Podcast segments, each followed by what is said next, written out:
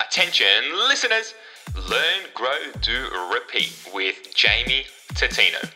You know we'll never be 100% perfect, though you can chase it. Every piece of knowledge you add to your tool belt just makes you a more rounded person. Jamie is going to be raining value every single episode, along with the amazing guests that he has on the show. They'll be from all walks of life, from all different industries, all sharing their amazing and individual unique stories.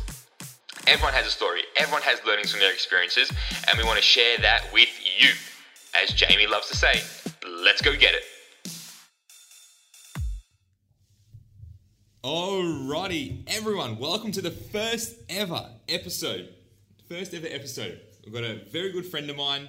Uh, can't wait to get stuck into it. None other than Mr. Josh Diaz, all the way here in Melbourne from LA, chasing a massive dream in the film industry. Uh, he's here in Melbourne for six weeks. So I called him up and said, hey man, let's get lunch. And while we're on lunch, I, I put it on him. I said, hey, we're doing a podcast and you're in. um, so he's made it out here on a Sunday. Um, pleasure to be here. Josh, welcome to the show, man. Thank you, brother. Always good to see you, my man. Love it, love it, love it. So thanks for getting on board and uh, getting behind for the first show. No, I'm excited. I'm, um, I'm pumped. This could go anywhere. Like I said just before, there's no time limit, so we'll just wing it. Um, but I've got a few things to get into it. Uh, but I want to start with some uh, rapid fire. All right. Let's do it. Favorite song right now?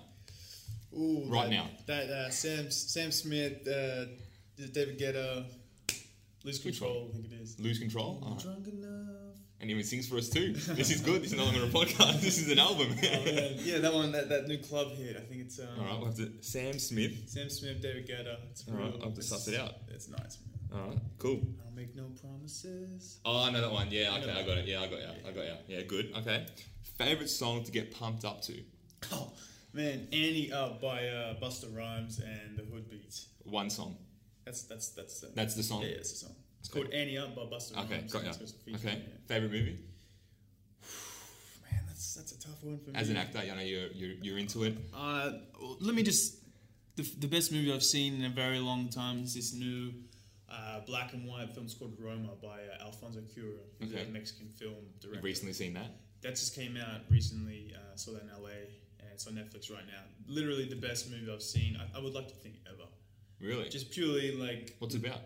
it's it's it's about it's based on his life, and he has adapted it obviously for this new film, and it's this young maid, uh, Latina maid in Mexico, Mexico City, and basically just follows her relationship with the family that she's working for and looking after, and you see all the the inner relationships between her and the kids, and her Yeah. and the mother, even her and the dog, and, and then her and the husband who's Yeah. cheating. And it's black and white, you said? It's all in black and white, all in Spanish. But When was it made? this year, or like I don't know if it was made this year, but it just been Okay, released this yeah, year. yeah, okay. Um, but not even in my regular life have I been that available to be moved in so many different directions, Well, and that's what that move did for me. what was it called? It's called Roma. Roma. All right. We'll have to watch it. And it's on Netflix as well. It's on Netflix right now, streaming. Okay. Tonight. It's game on. Yes, sir. What is one thing that you hate or dislike and you can't say coriander?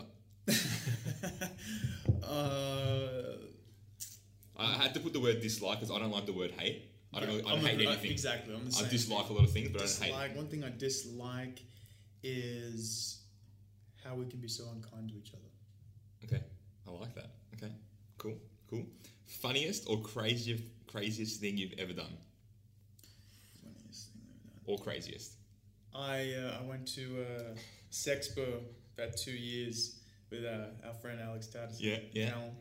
And there happened to be a throne there, similar to like the, the Game of Thrones Okay, throne, but it yeah. was made out of penises, you know, instead of swords. And I sat on that chair and Pride. pretended to be this uh, this European porn star, and I was signing autographs and Really? got like all these people lining up taking photos with me, and it was that all the guys were in on it. It was great. Yeah.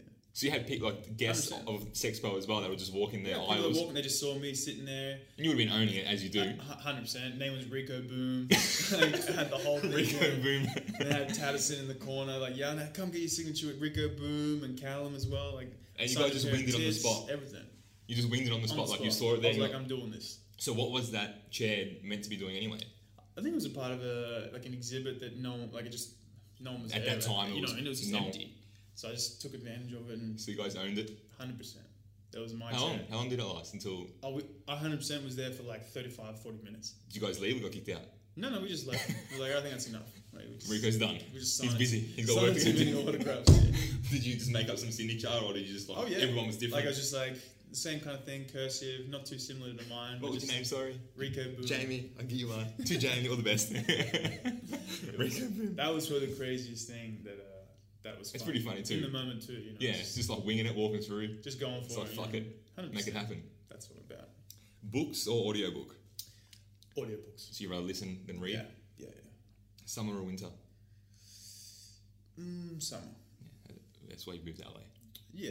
Yeah, I mean, I'm good in either weather, but I just think people have more energy. You know, not everyone's Totally. op- as, as optimistic or you know uh, in charge of their mindset during winter. yeah, it's weird like that, isn't it? I think the rain, the cold. serotonin Even here, like as soon as the sun, especially in Melbourne, because we get every single season in, In five minutes. Yeah, you know. So I think as soon as the sun comes out, everyone says good morning to each other. Everyone's like, "Hey, how's your day been?" It was like two two months ago when it was pissing down rain and it was freezing. You didn't want to know me. Yeah, now the sun's out. You want to be my best mate. Sad. It's funny you say that. When I was on on site, similar to what your uh, past, um, when we, it was 35 degrees, we'd get heated off. Mm-hmm. And when it was 35 degrees, everyone was best mates on site. It didn't matter who you were. When everyone was leaving and like running out, people were saying hello to everyone. Like again, half an hour before, everyone hated each other. It's like you're a plumber, I'm a carpenter. Don't come near me. You're a sparky. Don't don't talk to me. If your shit's in my way, bad luck. But as soon as it was 35, everyone was best mates. It was like we were all humans again. I need help with that, mate. You Yeah, yeah, yeah. You want to help me pack up so we can get out of here, hit the beach? It was cool. It all worked.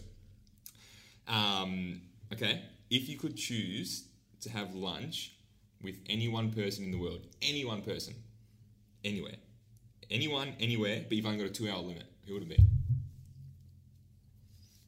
So it's not like a 24 hour date. It's Yeah, only yeah, two I get hours that. you got. anyone in the world, Anyone in the world. and you could go anywhere. Who would it be and where would you go? right now, it'd be David Goggins David Goggins. Love it. for sure. Where?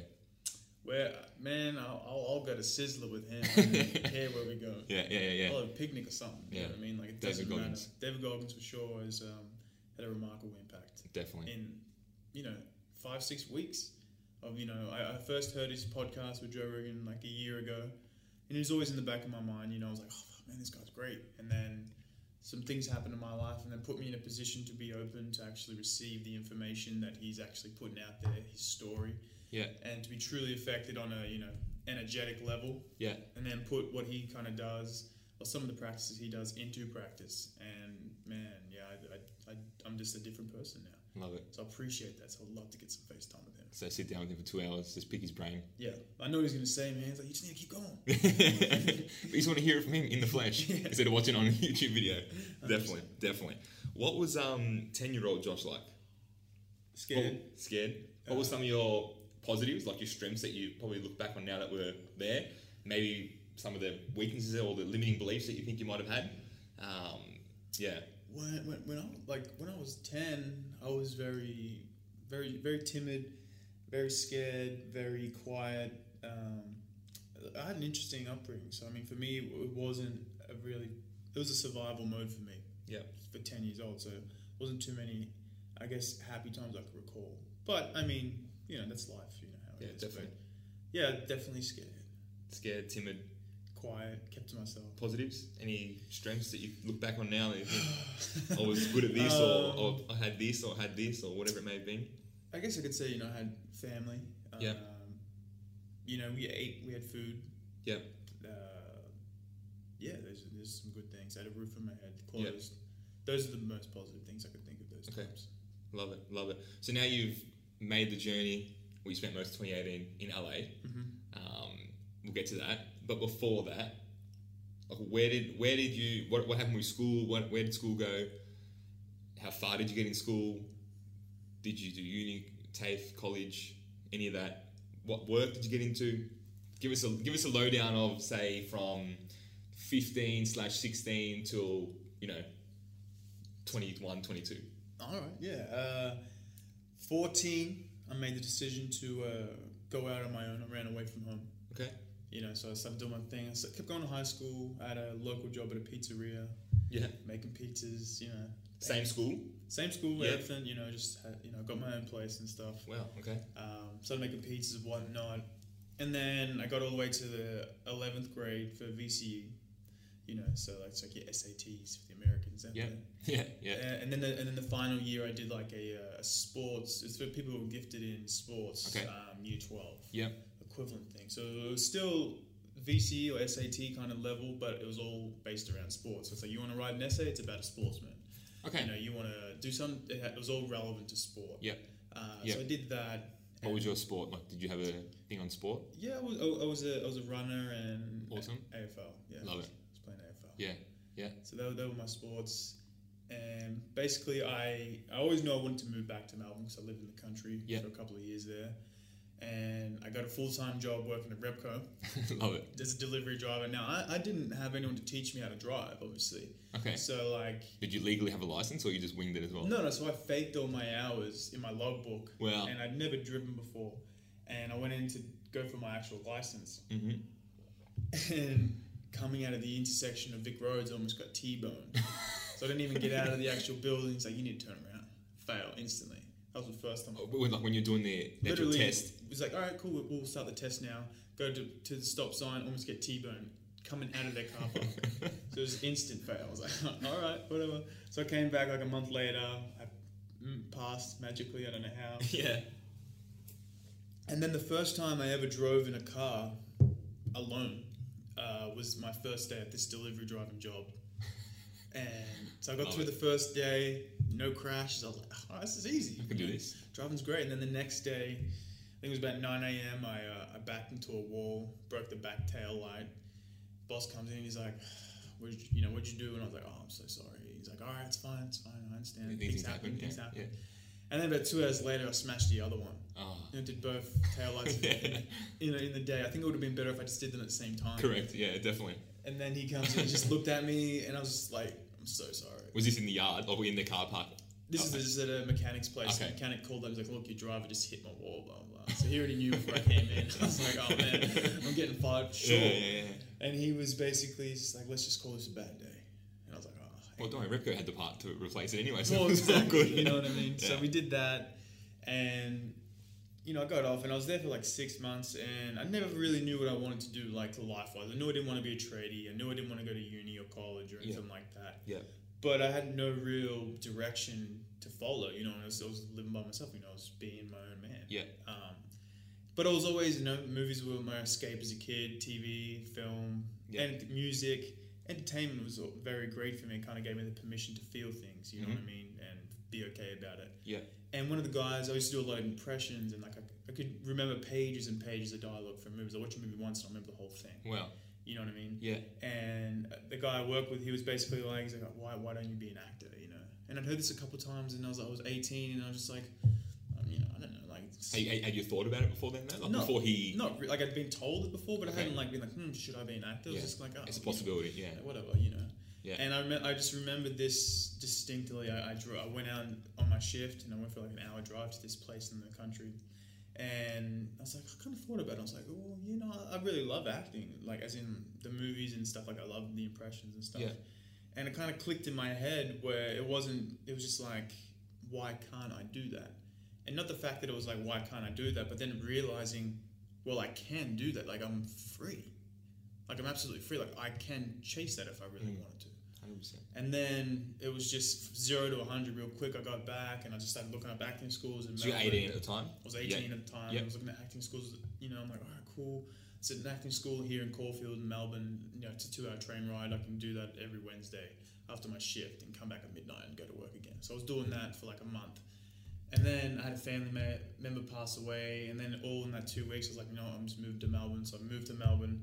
Um, I had some friends working on the railway. They're Yeah. telling me how much they were making, and you know, no education or whatever. And I was like, yes, absolutely, I can work. with Get my hands Yeah. you know, and so then I, I, I organised to get that done, that course, and then I was in Melbourne for like three, four months. Finally got the call, and I was like, you know what? If I'm going to do this, I need to be in America. I need to, um, I need to be studying at their schools. That's you know they got some of the best actors in the world. Yeah. And so I found a school. I'd reached out to them and stuff, and all these beautiful things were just kind of happening at once. And then I got a job in the mines. So Okay. you, know, you know what that means. You know, Definitely. like you're getting paid. Yeah. Like, you're making money. so You're I'm making like, oh, great I'm gonna- cash. you know, I'm going to jump on the rail, save money so I can go to this acting school and Yep. afford to live there for a year Yep. or two years, however long it may take. Yep. So that's basically what I did. You know, I reached, I, I went over to WA and I was just saving and saving and working harder than ever. What, what was your physically shifting like? What was your shift? Just doing four weeks on, one week off. Wow. You know, Yeah. and with arguably the best rail crew in, in the world, we have hold the rail like the fastest amount of track laid Yeah, and yeah, all these yeah. type of things. In that four weeks, did you have any days off, or was like actually four so, weeks so you straight? work 13 days, one day off, 13 Wow. days, one day off, and you have your seven days off. I still had that vision though. You know, I, I actually gave up. a cou- I'm like, you know what? I'm 19. I'm making like three and a half grand a week. Like, I'm good. Like, I can have three or four houses. Like, I'll- I can live that kind of, Yeah. you know, that lifestyle. Like, I don't really need to chase that. Yeah. Like, I'm making money. You know what I mean? I'm living a great It's life. comfortable doing that, eh? It was comfortable, was and easy. then and every time I would watch a movie, you know, Foxtel, Yeah. now they have the previews for the movie channels, Yeah. and like that would just inspire, but also tear me apart Burn because I knew how much it, it made me feel. You know how inspired it made me feel. I was like, I just need to be doing that. Yeah. So then I was like, okay, well, all right, you know, so I'm back on track. You know, you know like, like I say, I give up. I'm talking like I give up for like a day, Yeah, of course. and then I try and watch a movie. And that self doubt though. It's just that doubt that we have. Yeah, and so I did that, and then eventually I got accepted into Stella Adler, which is a pretty, um, pretty recognizable school. How old at this stage? So I was like 19. Okay. Like I've been doing this for like six months, or seven Yep. months, Yeah. and I and I saved up money and I got in, and basically I came back to Melbourne, and it was just like I'm just gonna relax for the last six months before I move away for two years. Yep. And I ended up moving up to the Gold Coast to relax, and then I was like, "What this? What, what am I doing? What is this? Like, I don't even like being Yeah. up here. It's so slow." And I was like, "Well, I need, to, I need to get a job or something." So then I got a job at selling charity. So why did you have that six months off? Is that because the class was going to start? You It have to started wait? in May, and we were basically finishing up in like September or something. Okay. So I'm like, you know what? I'm gonna go home, or I'm gonna go somewhere and enjoy, and Just hang out relax for a bit. and just chill. You know, Yeah. save the money. I'm good. Yeah. Um, and I went up to the Gold Coast with me and Cal. Yeah. and basically I was doing like door to door sales. You know, and this is where I kind of got like the first influences of like mindset and Yeah. like Yeah. you know keeping your head Self-development, and, yeah. and self development. You know, a lot of these guys, these salesmen, you know, you're going and knocking on people's door trying to sell them a charity. Everyone's like, no one wants that. You know what I mean? Yeah. And then to be able to like convince people and persuade them in an honest direction Yeah. and get them to sign, it's like, oh, this is kind of cool. And Yeah. you kind of learn how to connect and talk to people, which is imperative in any Totally. job in life. You know what Yeah. I mean? So I did that, and then I moved back to Melbourne. Um, So you did that for six months of door to door in I, Gold I Coast. did that for like four months, and then I was like, you know, I'm not making that much money from it. 'cause Okay. It's commission only. Yeah. Yeah. Yeah. You know, I was only getting good at the end, but I'm still spending the money that I saved from the mines. And all of a sudden, I've spent all, you know, not all, but like a good amount of money that I had planned for America. I'm like, I need to go home and make some money. so then there was this shutdown um, here in Melbourne that I knew it was like, it was crazy money. It was like $90 an hour, 12 Wow. shifts. you Yeah. know, crazy. Yeah. Yeah. So then I called up the company and, I knew he was from New Zealand, this guy. But I mean, I had never met him. So when I called him on the phone, I pretended that I was one of the bros. I was like, oh, kia ora, my bro. Just uh, heard you got a shutdown. Want to come down for a couple of shifts? See? He's like, oh, yeah, sweet as. Come here, ne- you know, come here next week and sign up. And next thing I was on this shutdown. And then all of a sudden I worked like 18 days and just made all that money that I just, lo- you know, spent. s- yeah. Burn. And then boom, you know, I was in LA and, and I just Wow. I had no, I don't know what it was. I didn't know anyone in Los Angeles. Hold on. So before we get to LA, before we get to that part, obviously there was like you moved to the Gold Coast and thought I'll just chill. But then mm-hmm. you spent some cash and it was like mm-hmm. shit, mm-hmm. that's the cash I wanted for LA. How much time did you have to make that cash back, like on the rails here in Melbourne when, the, When I that came back, I think I had like two months. okay. If But- I didn't, if I didn't leave that day that I left, I would have, you know, I would have missed out on that That opportunity. shutdown. Yeah, which yeah. made me like twenty grand in week, two Yeah, weeks or something. yeah, you know, yeah. something crazy like that. So, if you, like, to me, like, I'm just thinking about it now. I'm just saying, okay, cool. Well, he could have, you could have done nothing for two months Mm-hmm. and still gone to LA and try to make it work on that smaller budget that you had. But why did you decide that you needed to go and make more money? Like, why? well, I knew I couldn't work in LA legally, Yeah, right? Because I'm on a student visa. correct. um, all, all you know, I, I paid my first six months of school, which was like fifteen grand, Yeah. and Is that every day school? Like the, the, the yeah, yeah. So it's like five days a week. okay, yeah, You know, and the more you progress in the program, obviously, there's rehearsal dates for plays and stuff like that. yeah, But I knew that, like, I, you know, I had no fan, like, I had no one else to go to. You know, what I mean? Like I'm doing this all by myself. So I'm like, well, I can't go there with ten grand. You know what I mean? For two years, like, let's be realistic. yeah, okay. I, I still got to find an apartment. I still got to pay that rent. I still got to eat You got to live. you know what I mean? I still, and then I got to pay the school tuition, which was like another f- 25, 20 grand that I still had to pay. You know what I mean? So it was like, yeah, I gotta, I gotta go make money. Yeah. You know what I mean? Otherwise, this is just gonna be complete. You know, Why did you just? Why did I know that you knew the rail and you knew like that system, but why not just like go and get a job at Macca's or something? Like, did you start straight at the top and like trying to make the top amount of money, and then was that your goal to work down? Like, why not just get a job making coffee? I had a couple of friends who had just jumped on the rail, and they told me they'd work, you know, Friday, Saturday night, and they're making fifteen hundred bucks. Yeah, yeah. And I'm like, well, And just for this shutdown period. this yeah. is this is you know In any general, day, you know, yeah. in general, that was that's kind of standard of Yeah. money. You know what I mean? Yeah. And I was like, well, hell yeah! Like, I, you know how much money I could save Mm. if I'm making that, and I'm only working that, or if I'm working a lot, how much even more I can save. Correct. So I'm like, well, let me jump on the rail. If I'm making two G's a week or three G's a week, I can save nearly all of that, and then I can get there quicker. Yeah, You know what I mean? It's, it's all Love about like time periods. Like, all right, well, I'm 20, I'm 20 now, or 19 now. yeah. Like, I need to I got two months to get you know, I need to get done. Yeah. Like, you know, I need, I need to get my, I need to get that momentum going Yeah. because this is a, a lifetime thing. yeah, You know, yeah. what I mean, the, obviously, the earlier you get started, you know, I feel like it's the better it is Correct. for you. You know Yeah. I mean? You're in the advantage. game, you learn, you learn, you learn. Hundred percent. So I was like, let me jump on the rail. You know, why wouldn't I want to earn three grand a week? You know, and, and instead of making like four or five hundred at Yeah. a cafe. And working probably three times the amount of hours. You know what yeah, I mean? So yeah. I'm like, absolutely, I'll jump on the rail and I can save quick, Yeah. pay for what I need to, and then And you already had that skill and knowledge anyway. So going in there, it wasn't like you had to learn something new. Like you already knew that. 100%. It was almost just like going. It was like being back in WA. It was just Yep. here. Yep. Just you were just banging out for two months and then I'm out. Yep, basically. So then yeah, you moved to LA. You went to the school.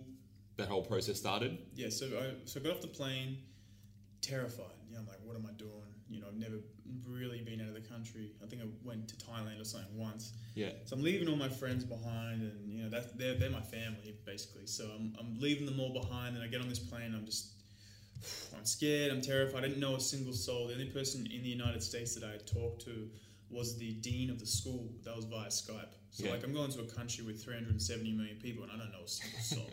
One guy. You know what I mean? Like, One guy. you know, I have no Yeah. idea. So Yeah. I, I get there and I'm like, all right, let's do this. So I get through customs and whatnot.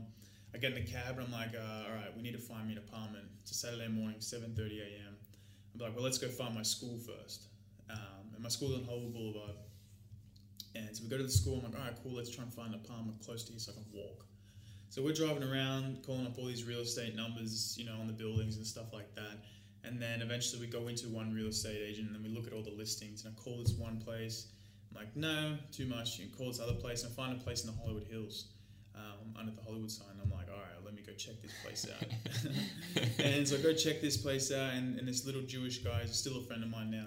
One of the nicest people. And I definitely believe he was like a gift to me because LA is full of not so nice people. Yeah. yeah. And he first thing he opens the door, I called him up. and He's like, "Yeah, come come check it out now." He was in a position where he needed some money Okay. as well, so he answered the door and he's like, "Oh my god, you look like an actor." And I was just like, "Yes, absolutely." Already winning. Only been here for five hours and winning. I looked at the place, and it was, it was awesome. It was this beautiful place, and I was like, "I'll I'll um I'll give you six months rent right now." And he just looked at me. He's like, "Uh, "Um, my yeah, okay, sure, absolutely. Um, wow." And I'm like, "Oh, can, can move in today?" And he's like, "Oh, I I can't. I mean, I I have a week left before I'm going back to Canada." I'm like, "Oh, where am I going to stay for a week?" And, and then um, he's like, "Look, let me drive around to all the hotels and whatnot." and see if there's a place you can stay for a week. And it was playoff time in LA and everything was booked out. Yeah. And by this point, it was like a 35, 40 degree day in LA. It was hot. Standard. Yeah. Yeah. And I'm jet lagged. Like I'm passing out in his car, you know, this complete stranger, and I'm basically falling asleep. And he's like, you tell you what, come to my place. Um, you know, there's, there's two bedrooms in this place. He's like, stay in this, in here, you know, charge you like $50 a night or something like Yeah. that until I leave. Yeah. So basically, I did that, and, Nice. and he was taking me to school, and like he was, he was, he was really showing me LA like a version that most people wouldn't be able to. yeah. because From a they don't- local. They Yeah. don't care about you. Yeah. You know what I mean? Correct. Definitely. Then went to school, and then completely just was out of my depth. But I just knew that I had this mindset. I was like, whatever they need, I'm just gonna. Out of your depth in what way though? Like skill level or just like personally didn't feel in what way? Like what, how did you feel out of depth? Well, I mean, in life, you know, you put on layers and layers of personality to, you know, protect that that little boy and girl inside of all of us. You Yeah. know what I mean? So for Yeah. me, with my upbringing, there's a lot of layers. You know, and to be an actor, you need to be fully available, and you kind of see how much armor you put on when you're trying to go in an acting class and hit a scene that requires you to be vulnerable. you know, so I'm doing all these scenes. Next thing you know, I'm crying all the time. I'm like, what's going on here? Um, crying for the scene or like crying because you were just crying? just, just releasing, you know, just releasing all these things that were blocking blocking me, and like that was a lot of people. And then all of a sudden, you, you realize, you know, there's the artist inside you, and you, and you and you do feel things, and you and you do have these kind of artistic outlooks on like movies, TV, film, life, you know, and, and you so you're changing and changing and changing, and a little that leaves you open a little bit to vulnerability, and and what I noticed was I was getting taken advantage a little bit by some people. And me, I'm, a, I'm always a fighter, you know what I mean? So I never really took that. So I had some issues with some, some of my teachers, you Yeah, know what I mean? yeah, Like, yeah. um, Yeah. But I was learning a lot, and I, I always made sure I did the work. Yeah. You know, you know, you might not know what you're doing, but if you can at least put the work in, Show the up. effort kind of shows. You know what I mean? yeah. And it's funny when you go to an acting school, you just think that everyone loves acting and they want to be an actor. It's like, yeah, that might be true, but when you got to get up and and do a scene in front of the class, you know, you'd be very surprised how many people actually put their hand up. It's like they all got to go, but they're all going to sit there and, and wait for someone else. How many people in the class? Like 15 to 20. Okay. You know what I mean? Yeah. And I just, uh, I had a lot, like a lot of my teachers were always throwing a lot of Marlon Brando stuff at me. Mm, mm. Um, I guess, you know, it felt like I looked like him whatever, you Yeah. know. So, like, I, I was always doing a lot of res- research on him and, you know, De Niro because they went to that school. Okay. Yeah. Um, so then I always knew, and from the teachers that taught, taught them as well, you know, they were basically like, he was, that was the first to work, that was the first to get up, you know, and I'm like, absolutely, I'm doing that. You know what I mean? So, like, And that's stuff that you can control. 100%. You can control turning 100%. up half an hour before like class starts or work starts or whatever it is. Always Yeah. and you know so as soon as, as soon as they were the teacher was like all right who's up next i just i was terrified petrified you know what i mean but i stood up always without doubt I just that was the reaction just stand up because if i stand up it's too late I, got, I gotta you go can't sit back down. Yeah. you know what i mean i gotta go do it Yeah. and Yeah. that was my thing and then a lot of people would just be coming up to me like you know how do you do that i'm like it's like i just stand up like, it's like we're don't here, to, like- we're here to learn Yeah. like i'm not here to watch other I'm people coming away from fucking Australia. you know what I mean? I'm not here to chase my dreams and then let the fear keep me in the chair. Yeah. Yeah. You know what I mean? Yeah. You know, so they, a lot of these people that they they're like lawyers or they're just you know rich kids from other countries that are trying to you know they want to be the actor but they don't really want to put in. Yeah. There's a want it and or there's the really there's the fear, you Yeah. know, which is real in all of us. But I just me, I'm always if there's no adversity, I really kind of struggle to find Like in that situation, like honestly, what's the worst thing that could happen? exactly. Like if you stood up and you forgot your lines and you full stuffed it up, like what's the worst thing that could happen? The There's say, nothing. "All right, Josh, sit down." Well, it's not even that. They'll just be like, oh, let's go again. Even you, better. You know what I mean? Even on a, on- a film set, like people, they, they get so worried and so anxious. They're like, oh my god, I didn't do I know my lines? Like, hey man, this is not a one take shot. Yeah. Yeah. Definitely. It's like, all right, cut, let's point. go again. Good you point, know what I mean? So Yeah. I feel like that's one thing in life where you know, in life sometimes you don't have that opportunity. You know, you, Definitely. you kind of need to nail it the first Yeah. time Yeah. Yeah. or you know it's more challenging but in acting it's like you can be whoever you want act however you want and then be able to do it as many times as you want Yeah. obviously within reason you can't Of course. Yeah. Yeah. You can't do but it again, that's what separates. times, you yeah. know what I mean? Yeah. Yeah. Definitely. so it's, it's just kind of this world where you can kind of walk around and be whoever you want and then all of a sudden you know you don't need to be that you know that that, that covered up person that you might be in australia because of the you know the life you've had there Do you reckon that helped? Not so much like the acting and then having to be vulnerable, but more going somewhere else, as in LA, Mm-hmm. not knowing anyone, and then you could almost like create a new Josh. Like you could create, this is the person I want to become. Like this is the person I always dreamt of being. This is who I want to be. I can go there, be that, live in it, and then bring that back with me to Australia. Was that sort of almost what happened? Yeah, pretty much. There was, you know, all of a sudden I was this, you know, very deep and creative person. Like, oh, you know, you always you have kind of traces of these in your personality Yeah. growing up. Well, I did, Yeah. but it wasn't like I wouldn't define myself as an artist when I was growing up. Okay. But now I'm like 100. percent You know what I mean? Like I've Yeah. got creativity just flowing always Yeah. through me, Yeah. you and I'm Yeah. constantly trying to be as open as possible. Yeah.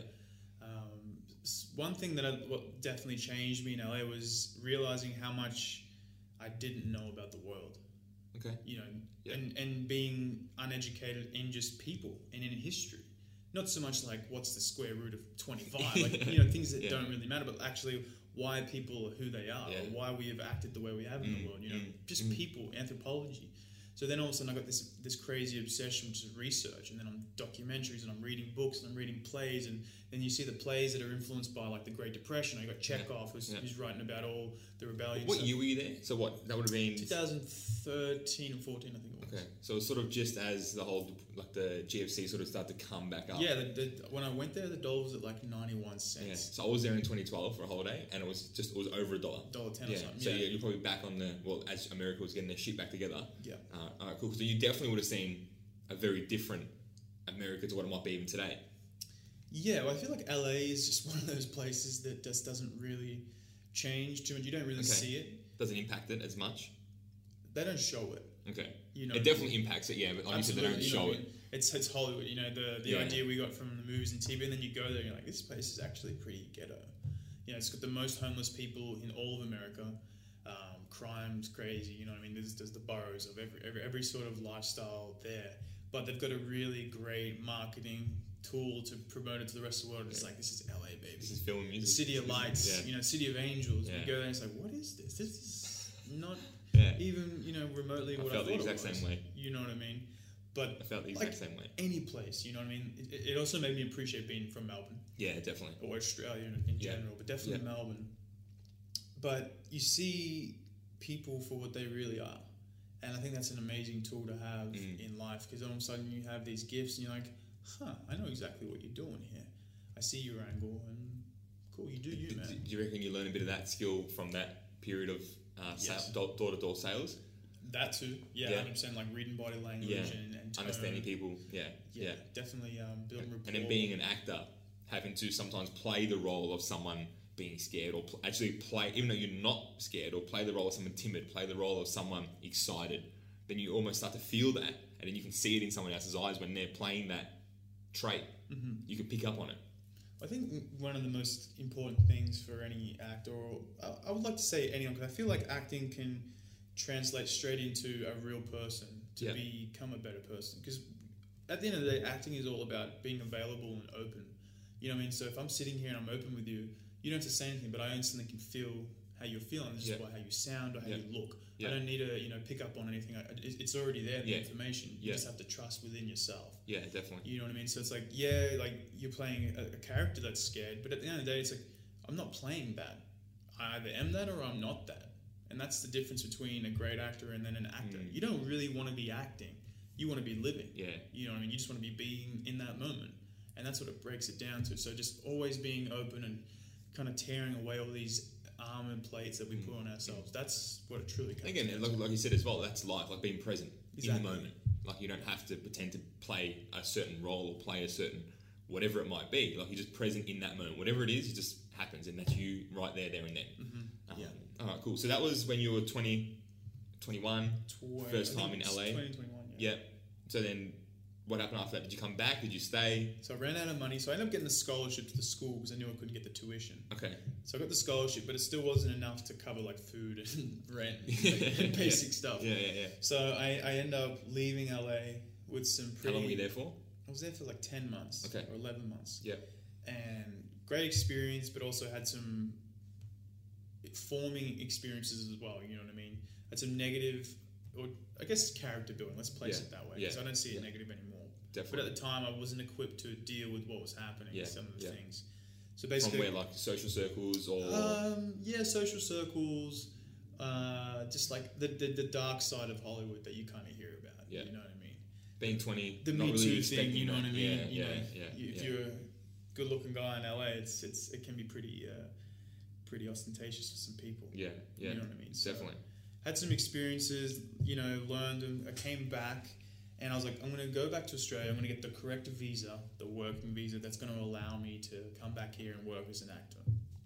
So I'm like, all right, this will take me like 10 months. Okay. I'll put that kind of, you know, I'll go back to the mines, I'll do acting work in between, I'll save up a whole heap of cash, and I'll come back. yeah, yeah. And that did not happen. It ended up taking me like three and a half years to get that visa. Really? hmm So I, I Is that the actual general process, or that is just how long it took you? That's just how long it took me. Um, you know, you could do two episodes on Neighbours because what happens is you need basically have credits. you know, like you need to have booked roles for then. So when you go to apply for the visa, they're like, all right, what have you done before? Uh, Like you can't just be an actor because you say you are. Correct. Like yeah. show me what you've done. yeah, yeah, yeah. Okay. You know what I mean? Makes so sense. if you've got no credits, you've got a couple of short films. You know what I mean? That that's that's not going to get you a visa in America. Oh, it's the okay. hardest country to get into yeah, in the world. definitely. Yeah. So then I, I not only needed that, I not, not only needed to save money, but I need to get these credits. Yeah, so okay. I went back to WA working for BHP, Yeah. And I was miserable. You know, I just was living my best life, and then I'm coming back to you know this habitual tendencies of Yeah.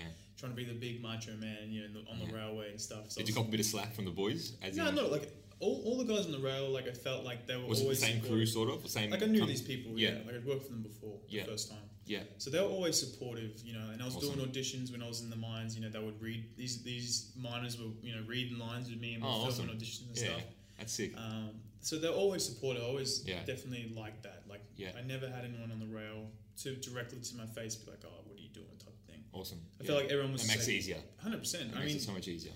I actually, I, I've thought about this because you hear about, you know, you're always going to hear about the people that are going to knock you down. Yeah. You know, you need to keep going. I'm like, well, what if there's no people knocking you down? You then it's up to only you to keep yourself going. Definitely. So it's like, I feel like that's more pressure. I was about to say the same thing. You know, It's what I mean? almost it's like it's, it's very easy you. to go against someone and be like, nah, I'm going to do this. Yeah, that's my fuel because so and so said I Yeah, can't. but if yeah. you've got no fuel, it's Yeah. like you've really got to want it. yeah. You know, Yeah. so I and then all of a sudden, all these people are countering you because you're all like, "Yeah, go, Josh, do it, do it, do it." like and, I was like, all right, and then all of a sudden, you're letting these people down. exactly. Yeah, definitely. Okay. So that's Okay. the way I kind of saw that. Yeah. So I went back and then I, I was very unhappy, very unhealthy mentally Okay. in WA. So I came back to Melbourne, Yeah. still on the rail, but just here. Yeah. And this wasn't too long after I first met you guys. Yeah. Definitely. You know, and that and that definitely was huge for me, like meeting you guys, you and Taddison. Yeah. And you know, mindset was really starting to come into my daily life and stuff like this. So then all of a sudden, you know, I was, I was gaining these this energy and this positive kind of mindset and, Love it. and setting goals and you know Had you started to give up at all? Not give up, but doubt? Because you first said 10 months, and then even after a year, then even after 18 months, like, did you start to doubt it? That you might not ever go back, or No, it it's going to be harder than what it you wasn't. thought? It wasn't. It wasn't like doubt. It was. It just. It, it was like a. Uh, it was this, you know, mentally unhealthy. Like, you know, you, you know a lot of the people in WA like there's a lot of suicide and like you know Totally. working away. So like I wasn't at the suicide brink, but I was. I would say I was like, not far from not not that dark, but you know Yeah. I was definitely You're, dark. you're getting there. It, it was it was struggling to find joy in anything. So it's like I'm not worrying about acting. I'm worrying about getting through the next day. You know what I mean? Finishing the swing. So, how did you? Um, just watching movies. Just like I always had that strength within me. You know what I mean? But it's just like really trying to push against that. So that was like kind of my beacon of like. ugh. What about it though? Like created because I've heard like the same thing. You know, being in the mines, it's it can be. I think they've got the highest rate of suicide Mm-hmm. in that industry. But like from your experiences, why does that come on? Like how does that come on? Well, I feel for me personally, it was it was more so that I was so detached. So I'd lived this life that I, I wouldn't say it's a lie, but it wasn't the real version of me. Obviously, you know, it's a protected person.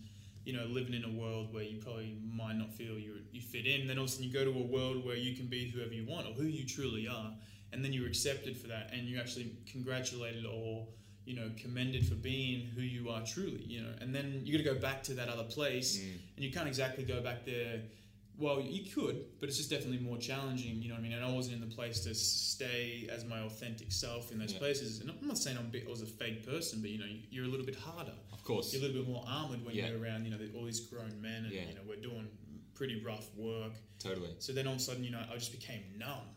You know, and, I'm, and not only is my, I feel like my dreams are slipping away because it's, I'm not getting any acting work, I'm not getting any credits, or it's like I'm getting auditions, but I can't go to them because I'm in WA. Yeah, okay. It's like, oh, do I lose the job and and the the, the, the, the cash cow just for this one audition that I don't really know if I'm going to get? Yeah. You know what I mean? So there was that kind of Like that tear, tear, tear, tear. You know. Yeah. But Yeah. for other people, I know specifically, it's they it's it's the lack of control, and then the control of the money that's there. Mm. So it's like I don't know, you know, my kids being bad at school, or my wife, you know, isn't happy with me, and I can't go home and fix that because I'm going to lose all this money that I've got from this job. You know, so it's like, do I risk losing her, or do, do I risk losing the job, or do I try Yeah. and fight through it? You know what I mean? And that, and that can really just keep putting you down, especially if you're away for 28 days. It's a long time. it's it's a challenge, and it, it's definitely broken a couple of people that I know. yeah. You know, in a really bad way. It's sad. It's sad in a way. Um, I'm, I'm sure they're doing, they're putting measures in place to make sure that like they minimise that. Um, but you know, it could be something that you know you do into the future. You could end up getting back there and sharing some stories and become like sharing your journey with these guys and showing. Because I'm I'm sure like even my journey as a tradie, some of my mates who are relatively young who are our age, who see like what we're doing and what I'm moved away from that, and they're asking questions like, because they want to do the same thing as well. And it's sort of first for me, I was I don't want to share. I'm not about sharing, putting myself out there. But I was like, you don't know, like there could be someone else who wants to potentially do what you've done, who take on that acting career and make the move to LA and really push it. Um, so putting yourself out there, like you don't know, there might be that one person who said, you know what, fuck it, Josh did it. He was working in the mines, he was working in the rail, he was doing his 12 hour days in WA, couldn't audition, but still made it happen. You know, so all right, cool. So three and a half years, get the visa. Man. Um, so th- how long ago was that? What, maybe So I a got year and a half ago? So I got approved last October, Seven, 2017?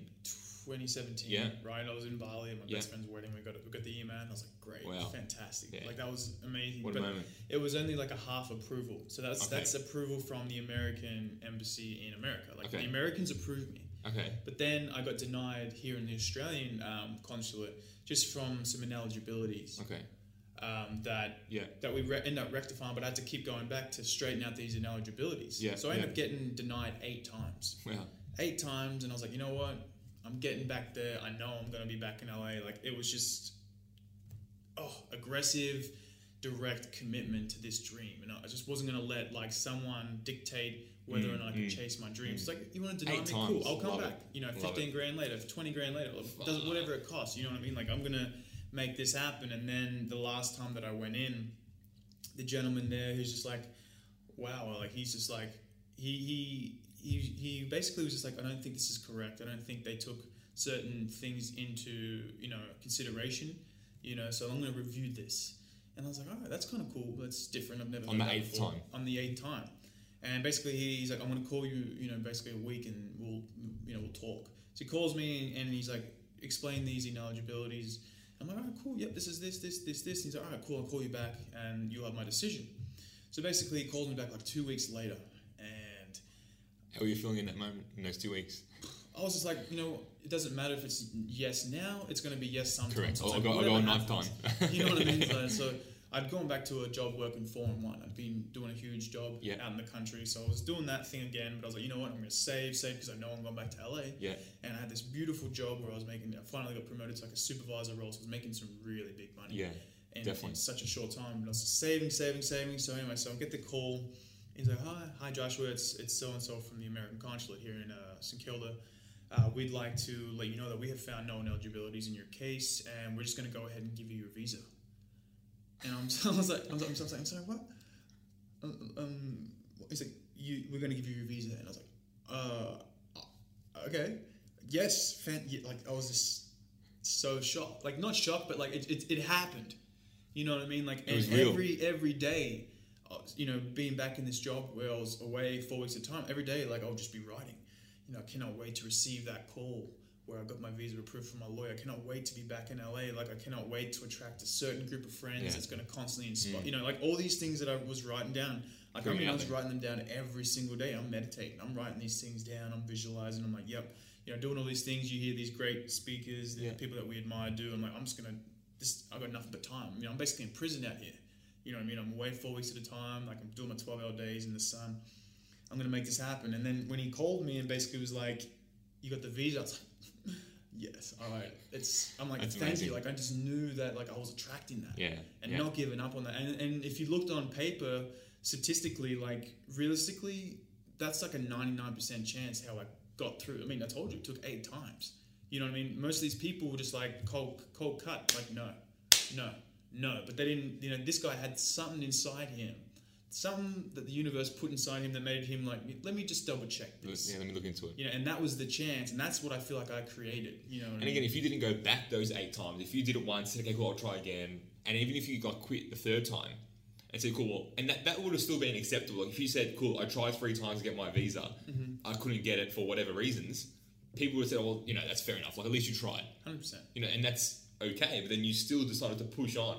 Oh, had to. It was almost like a reward for those efforts. It's like cool. Again, like you said, the universe was like, okay, cool. Well, you tried once, twice, three times, four times, five times, six times, seven times. Now on the eighth time, luckily this guy happens to be behind the counter or wherever he was. He said, "Let me look into this a little bit more." Mm-hmm. yeah, and, And he's just like, happened, "How long did this process take from the first one to the eighth one? Like, was that the eighth application? So the Was that from that ten month period? Yeah, so, so basically in October we got we got the yes. Yeah. So we put the application, we got the yes, like great. And then from October all the way to what was it? I think it was April this year. Oh no, it was May. Maybe before that, maybe March. Okay, There was eight times within there. You know what I mean? So it's just like whatever What, it four, takes, five whatever months? it takes, whatever it takes, and then boom, it happened. And um, so he went back. I went back. I just booked I straight away. I booked the ticket. I'm like, you know what? I'm working a shutdown right now. Let me just keep banking it in, um, and I'll give myself four weeks or something. And basically, you know, I had a partner at the time here in Melbourne, and Yep. it absolutely devastated her. Like, it, she was happy for me, of course, because she knew this from the get go. Yeah. But at the same time, um, she's just, you know, she knew that um, I was going. Like, Yeah. there's nothing gonna keep me hold here. you. You know yeah, what I mean? yeah, There's- definitely. There's nothing gonna keep me. After here. all those setbacks, it's like, there's no way I can. Yeah, No, and uh, you know, I realized one day I'm like, you know what? I'm so far into this dream. You know, like there's no way physically that I don't think I could ever turn back on this. And I was like, that's that's comfort for me. You, you know, you're kind of you're way too far out on the edge. Like you can't even swim back. You know, it's like I may as well just keep going. yeah. You know what I mean? You, And you've that's- gone well past and halfway. I, and I love that. Yeah, Yeah. that really made me have. Like that in itself was an achievement. Like you know, to just swim and swim and swim and swim and then realize like I can't go back that way, man. That's physically impossible. Like there's nothing in life that's going to take me all the way back to that shore. Yeah. And, And the shore I'm going to is the next one. You know what I mean? yeah, And so I got there, and then I got back to LA, and then boom, all these th- other things that I said that I was writing out were just so. So how did you feel when you went to LA? Like, obviously, the first time, only being 19, 20 years old, very, yeah, who knows what the hell is going to happen. You know, probably the first time out of the country, like you said. Uh, this time, what were the differences, like mentally, physically, emotionally? Like, eh, were you in a completely different person? Were you, like, what was it that, maybe because all those setbacks really made you feel like you really deserved and earned it, like you wanted to get there and really show like what you're made of. Like, what was it? What were some of the key differences and some of the learnings you made in that maybe three years from What- the first time to the second one until this year?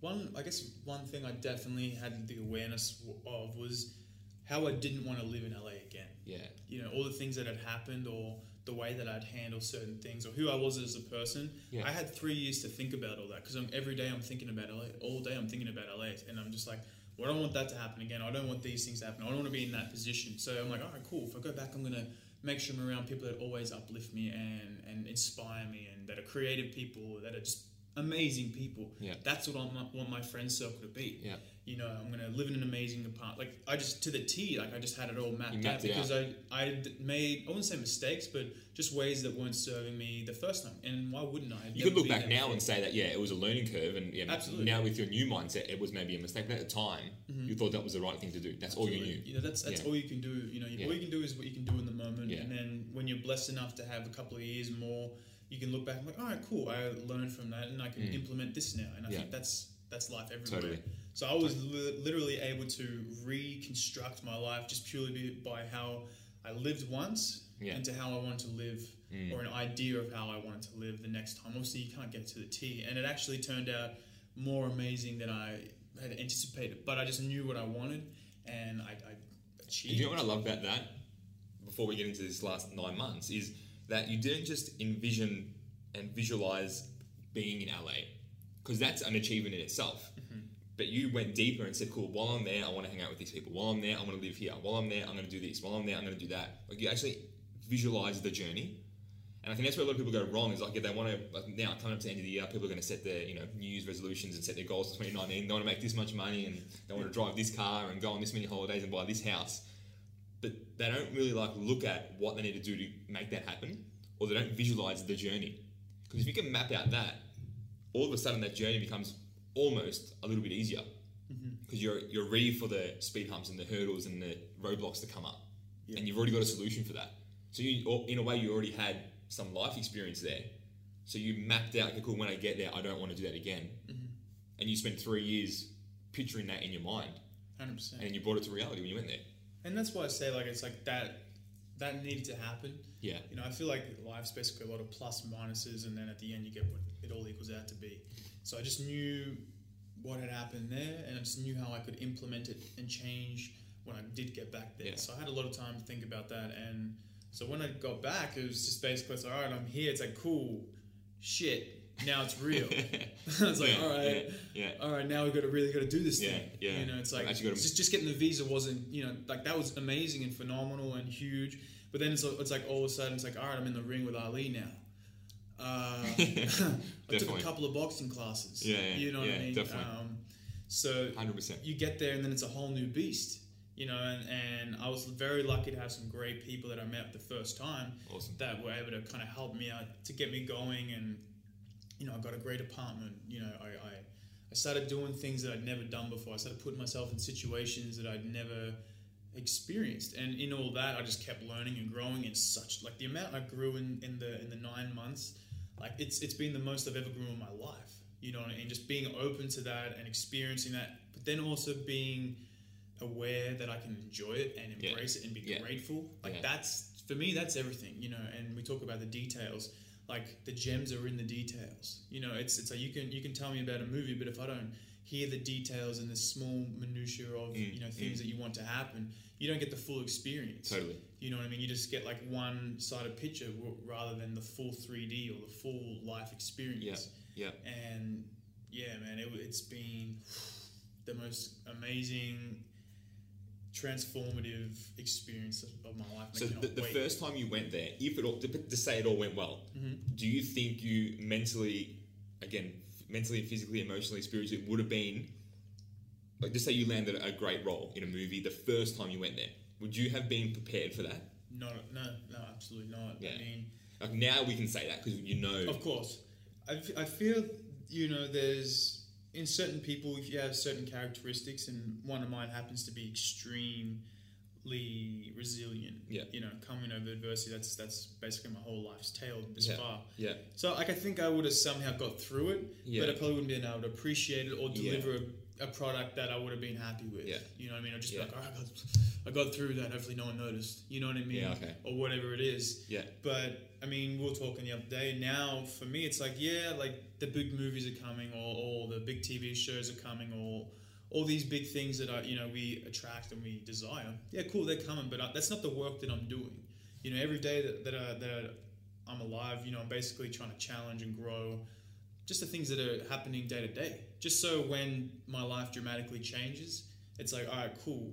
You know, I, I'm more anchored. I know who I am. Yeah. I can't be stretched in directions that I don't want to go. Yeah. You know what I mean? I'm going to be the man that I want to be in the place that I've created.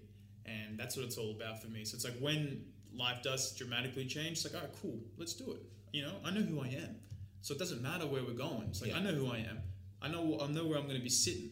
I know how I'm going to be reacting.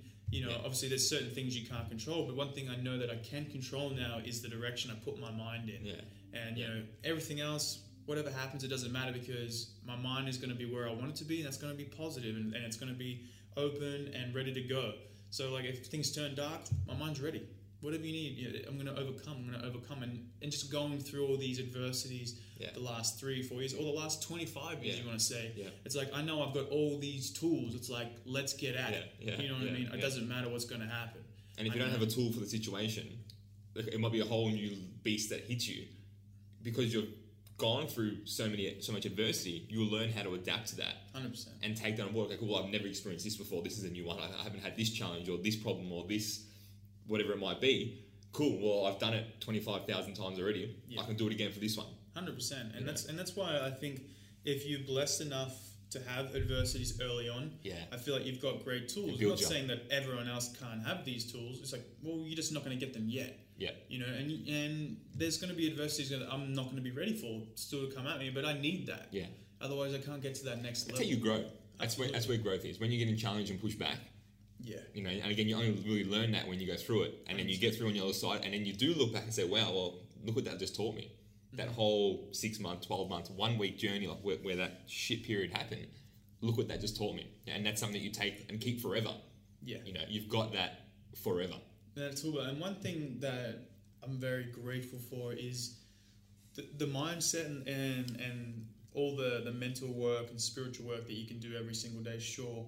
But now when I come up against things, I just have an innate little voice in my head. I'm like, all right, what are we meant to be learning here? Mm, It's mm. not. It doesn't go straight into the emotional brain anymore. Yeah, yeah, yeah. Um, it goes straight into you know the logical Love it. and just open mind. You know what I mean? Like I don't know how. and that's obviously come from you creating that. Like that obviously wasn't the way it always was. Mm-mm. Was there anything in particular that you can look back on and say, well, cool, well, this helped me think that way?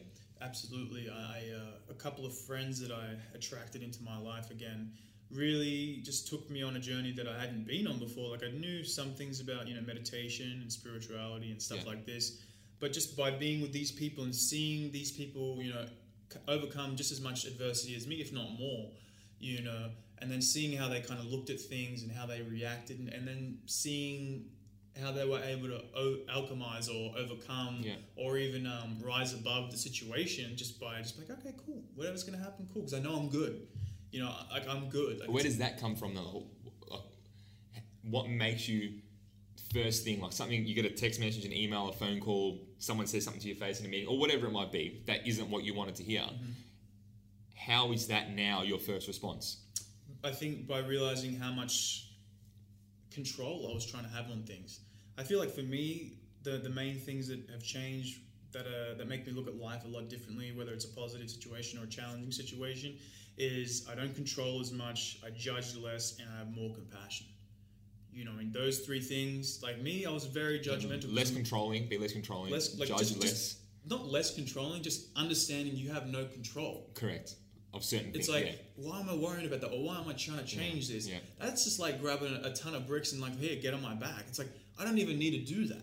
You know, I don't even actually need to worry about that. Yeah, Like, that's not yeah. even a factor in my life right now. Like, and I'm going over there trying to get this bag of bricks and chuck it on my back. Like, no, I'm good. Like, I don't need that. It doesn't matter. You know, so like letting go of control, like, all right, cool. Like, I literally have no control over what's happening here, Yeah. except for what direction my mind is going. Of course. in. So it's like it doesn't matter what's coming against me or what's coming to me or trying to come through me. As long as my mind is good and that's the only thing I have control over, I'm going to be fine. And like that was huge for me. It's like all right, cool. Uh, all right, I'm getting knocked back or knocked back or no auditions or all these auditions or you know whatever. when we were chatting the other day, you said you did what fifty or something yeah, in that period of time, in nine months, yeah. and that's like some crazy. That No one- I I I'm, I don't know any other actor in LA that's done that. Um, I've been very blessed, especially now with the market. It's it's really pushed for you know open diversity or ethnically ambiguous people. You know, um, I'm, and I'm so happy that it's moving in that direction. It's not so white cut, cookie Yeah. cutter. You know, got to look like Yeah. Tom Cruise or Brad Pitt type yeah, of thing. you know, you can you can be the De Niro looking guy or whoever. You know, Correct. Asian or it doesn't matter.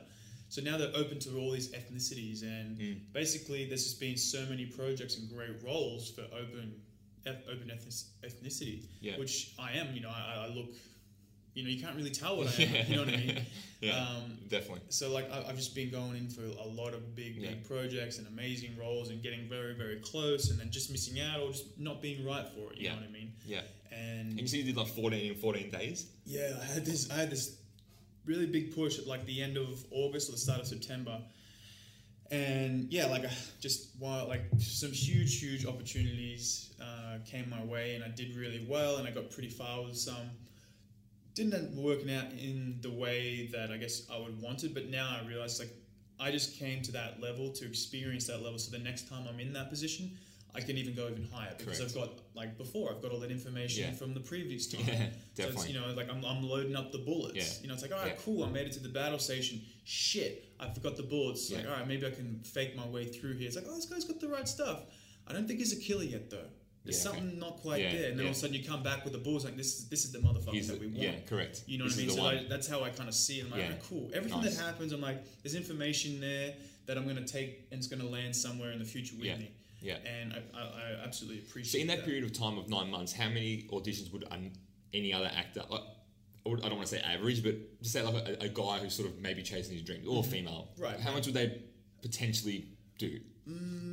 I, I, I would say on average, if you, you know, if you're in that, say you're in the open ethnic class, yeah, right? You know, you're ethnically ambiguous. I would say you might get one a week. Okay. You know, that might be just the standard or average. You know, it might be even half that or something. But Okay. say one a week. If you're getting one a week, you, you're you're, You're pretty doing- you're doing pretty pretty well. happy actor. You know what I mean?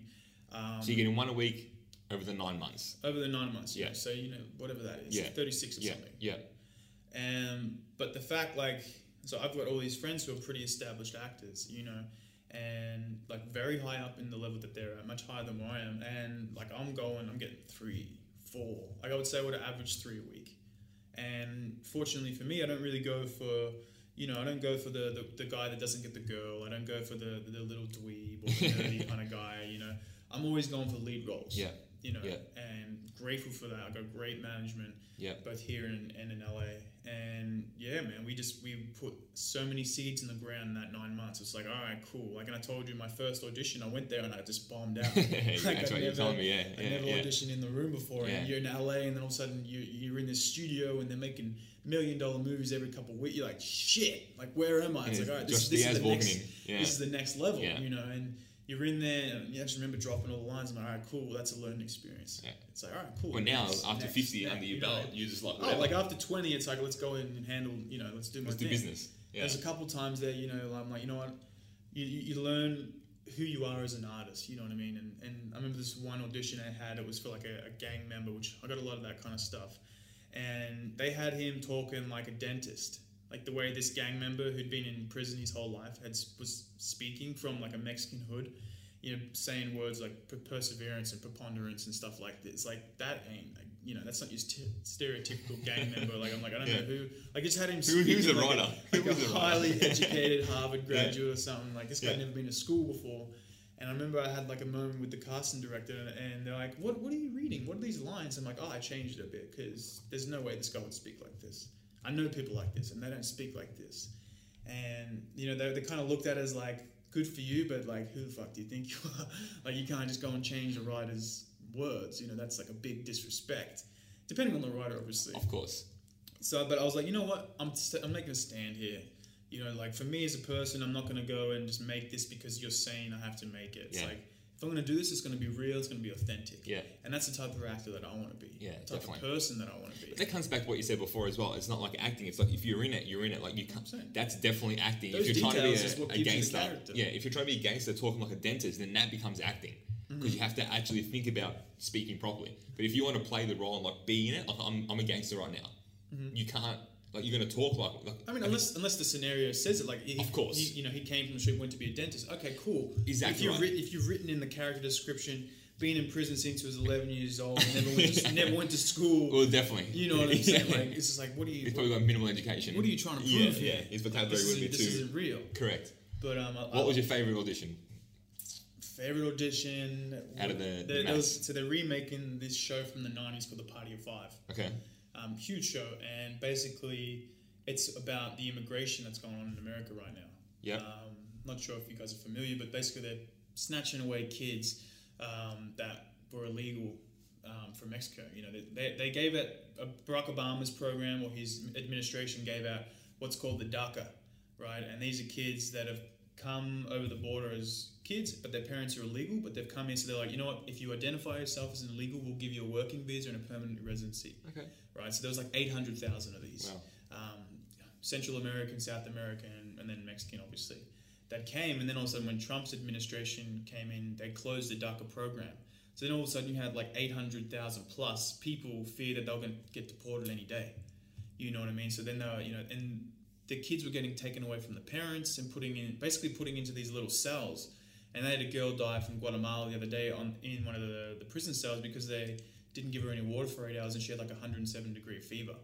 You know, they're just mistreating all these people. So this this was all based on that kind of thing. The Party of Five it was, it was, it was a Latino thing, and I was going for the oldest brother, who you know who's an actor, he's a musician actually, and basically he's trying to chase his dreams, and then his parents basically own this restaurant and they get deported, they Yeah. get taken away, you know, and he, the oldest kid, he is a DACA kid, so he doesn't know if he's going to get deported himself, but Yeah. all the other younger siblings were born in America, so they were good. Okay. Yeah. Right. So basically, they're visiting the parents. He's got. A, he's like, do I give up my dream to take care of the family because I'm the oldest? So mm-hmm. there's all that mm-hmm. kind of influence, and it was just it was it was an amazing role, and I got really really far with it. I think I So made you, like you connected. top three. Absolutely, it was As- heartbreaking. You know what I mean? You're reading the script and you're crying because you know you're saying goodbye to your dad and realize it's the last time I'm ever going to see him.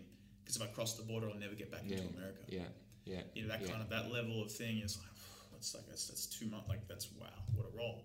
You know what what you can do for that. Like how many millions and millions of refugees or people seeking asylum in the world are you going to represent playing Mm. this role? You know what I mean? Like and that for me was like everything. I was like absolutely, I would love to play this. Um, so like I remember I went in for it and they really liked me. So I went back in for producers. They really liked me, and then I think I went back in for a studio session, and you know did it. Did it. I felt like it was a great audition, and basically they Is the audition the same every three times? It depends. like- Sometimes they give you a new scene, or they'll Okay. just keep giving you the, the same scenes. Okay, yeah, You know what I mean? But Yeah. usually it's kind of the same scenes. They might add one or something like okay, that. yeah, yeah. But um, you know, so uh, you know, I was in, I was in Sony Pictures, the studio down in LA there, and went into you know top floor, and there's like six people in the room. You go in, and I was like, you know what? I've made it this far. I'm grateful for this Yeah. opportunity. Let Yeah. me just go in here and just beat me. Like Yeah. that's all I can do. Yeah. You know, that's all I have control over. Yeah. Um, and I did that, and that they actually went with a more. They, you know, obviously I'm Australian, Hispanic, or Colombian Spanish, but they went with an actual Mexican kid, okay, which he, Yeah. he might have been even the better actor. You yeah. just don't know. You don't know now. Yeah, yeah. But you can't be attached Until you see to the movie come things. Well, exactly. Yeah, Yeah, you can't be attached to it either. yeah, But um, that's that was definitely the, the most connected I felt to Yeah. I mean, I auditioned for a Vin Diesel movie, and like he's always been an idol of mine Yeah, since a kid. Yeah. So I was like, oh, love to do that. That'd be sick. Um, yeah. Bad Boys Three stuff like that would have been cool. Yeah. That would have been cool. But again, like you said, you've planted seeds Oh, for nine months all over in in LA. yeah. Like 2019 is going to be huge. You know, and if it's not those particular roles, like you've met how many people, or how many producers, how many writers, how many casting agencies. You know, and again, if someone does that, you know, like you said, in that period of time, someone might have done 30 to 35 auditions. You've done 50. Mm-hmm. Why? I, I feel it comes down to it comes into a lot of things because I have I don't want not to bring it to race or anything, but I, like it's kind of a little bit a factor here. I got a lot of friends who you know are white American actors and they're not auditioning really at all. There's not really that many roles for you know the white actors right now, um, or the, the Caucasian actors Yeah. you, you want to say Yeah. just because it's so diverse, they're trying to really include, you know, because there's been so much di- di- diversion or exclusion Yeah. in the past. Yeah. You know what I mean? I'm sure it'll come, you'll even out slowly or whatever, but It's just what it is right it's, now. just, it's just what it is. It's So it was like this. It was almost like it was a great time. Like you've took three and a half years to get your visa. You finally got it. You got there, and then all of a sudden, there's an opportunity to smash out Yeah, 50 would I have got that many auditions back three years, years ago? ago? Maybe not. You know what I mean? I, like I definitely would have got a lot, but definitely maybe not that much. You just don't know. You know, the Of market course. is definitely moving in the direction where I'm going to align with what Yeah. they want. So what's the vision for 19, 2019? You're going back. You're going to hang out there longer. What's I'm gonna go? go there, um, like be establish myself on a show or a film, Yeah, and just just work full time as an actor. Yeah. that's that's literally the goal, and I Yeah. don't see that being too much of a challenge. You know what I mean? Like with the mindset and just how much I'm willing to grind, and Yeah. and, I see it pretty clear. You know what I mean? Like going back the last nine months, like all right, what did I learn? And then it's like all right, I really know what the business is about now. Like Mm. to the level that I'm at. You know what I mean? So like now it's like cool, audition, three, four auditions a week, no problem. Let's let's handle that. How do I get to the next stage when they bring me back in? How do I feel about that? How do I handle that situation? How do I feel to the net? You know what I mean? I've experienced all those, you know, the top two, top three kind of guys. Like I know what those feelings feel like. So Yeah. now when I go back in again, it's like, all right, cool. This is just another day. Let's do it. Boom, boom, boom. And then eventually, I, it's just how life is. it was very similar to the pop. visa story. Again, like it took so many times, and you had to get used to that backlash and that knockback, and then go back again and go back again. And then when you finally got the call, you were like, "Oh, what? Like, I'm in. 100%. Like, I've got it." Yeah. And that'll probably be a very similar situ- situation to when you actually get the call to say, "Hey, Josh, you've got the role." Well, that's what happened to me the other day with the Yeah, that, spot on. with that movie that I Yeah. just that I just booked. Like, like I was I, I knew that I was a great chance at it. Like I had the meeting with the director, you know, but that there was like two weeks in between, and of course your mind, you know, wants to turn dark on you. Of course. usually, you know, Yeah. the doubt and stuff. So they're all coming up. I'm like, no, it doesn't matter. I'm not going to attach. I'm Yeah. not going to attach. I'm meditating. I'm visualizing it Yeah. and I know it can happen. Absolutely. Why? Yeah. Why couldn't it happen? Yeah. You know, that's how I live. Why not? Like, absolutely it can happen. I choose that. And then, so when I same thing when I got the calls, you know, I kind of knew when he called me. I was like, all right, yes, like this is this this is I'm I'm believing that this is the call. Why would I not? You know, why would I do that to myself? Why would I put up a dream and then shoot it Mm, down every mm. chance I get? So he called me and he's like, all right, cool. I'm going to give you the, the short version. You know, I'll get straight to it. And he always does this to me. and I was like, I was like, all right, cool. And he's like, well, they, you know, they, they auditioned all these actors all over the world, um, and basically they they want to go with you. And I was like, like, like, like, I just froze. Like I didn't even have control of like what. It, was- like I just not let I froze in disbelief, but just like, like the mind didn't know which direction to go in. Almost, it's like it was trying to shoot it down, but then it's like you can't shoot it down. You got it, motherfucker. Like, you know. And it's just This is like me. the, de- the, the Yeah. delay was a little bit like, I'm like, oh. So I got it. And he's like, yeah, you got it. I was like, oh, I was like, oh man, that's great. Oh wow. And you know, and that's and that in itself is an experience. So then, you know, going forward, I will use those feelings and that memory Yeah. to create again. You know what I mean? And that's what I feel, feel like You've done it once, you can do it again. Hundred percent. It's very similar to what you just said there. My one of the questions I have is like, was there, has there ever been a moment to date where you said, "Shit, like this is real now"? Like thi- this is like what I'm gonna do. Like this is it. I think I, I'm not saying that you've made it. I'm not saying Right, like, right, yeah, cool, I've made it. I'm not saying that. I'm saying like, hey, have, was there a moment where you said, cool, like, I've committed? Like almost like you said before, like I've swam this far. Mm-hmm. Far, yeah. I'm not going to go back to not being and chasing that dream. I, I In, remember in your eyes, you see a moment where it's like, yeah, I had a, I had a pretty reputable teacher. You know, he's Academy Award, Golden Globe, Emmy winning teacher. This guy taught a lot of very famous actors. Yeah. know, Brando, De Niro, Mark Ruffalo. Yeah, you know, like yeah, yeah. Kevin Bacon, like some pretty big people. Ryan Yeah. Gosling. Um, and he's very respected, and he, and he, I guess he respected me because of my ability to just keep persevering and just not know what I'm doing, but keep you know falling on my face and like just that attitude of just unrelenting. I'm going to get this. I'm going to get Mhm. this. And we had a conversation. We went and seen the the LA Philharmonic, you know, the the opera. And, Yep. and, we're, and we're sitting there and we're, we're walking back to Hollywood Boulevard and kind of looking at this. And I was like, you know what? I was like, I think people don't realize how much they want their dream because they don't put it into a big enough perspective and then accept those costs. And I was like, you know, if you if you say, oh, I'll give this five years, and then give up at five years if it doesn't happen, I'm like, that's you don't really want it. You know, it's five years. All right, that's not really that much. I'm like, do I want? How bad do I want this? Am I willing to give 50 years to this dream? And I might not be making it in that 50 years. You know, I might be. You don't even know, but I'm like, am I willing to keep at this for 50 years? Like, really? Like, ask yourself deeply in your soul, what's the first thing that comes? I'm like, absolutely. Absolutely. 50 years, I'll give this, you know. And that kind of, that was the first time I was in LA, and I was like, all right, cool. So that kind of always kind of drove me. And then just having friends, get some, some success, you know, my age, and I'm like, all right, Yeah. cool, it's possible. It's, po-, you know, like, all right, yes, yes. And then, and then you start to attract little pieces. You get a couple of independent films, Mhm. and, you know, you, you get a couple of episodes on Neighbours, and, Yeah. you know, I mean? it's like, oh, you know, and, and things just start to slowly but surely happen. And one thing, obviously, for me, I, I always kind of neglected the fact is like I'm ticking these boxes that I put up on the board for myself, but not looking back and like, oh, I did that.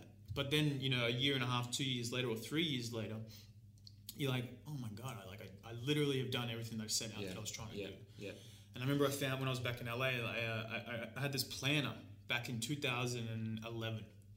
It's, I remember the date, and I did a timeline. I was like, all right, get, you know, get a job in the mines, get a visa, get a passport, move to LA, blah blah blah. You know, like all these things, and then boom, I did, I smashed all that, but didn't look back at it. And then I came back to the mines that first time, and I'm looking at it, I'm like, oh shit, I did that. And then I read another one, you know, 2015 or whatever it was. Boom, boom, all these things. Go back, get a movie, Neighbours, whatever. And then I was in my apartment this year, like five months ago, and I was like completely broke, like no cat, like dried up, no money, just like living on credit cards. And, and This is in LA. this is in LA, and, Yeah. and I'm looking um, in rent's due soon. I'm like, I don't know what's gonna happen.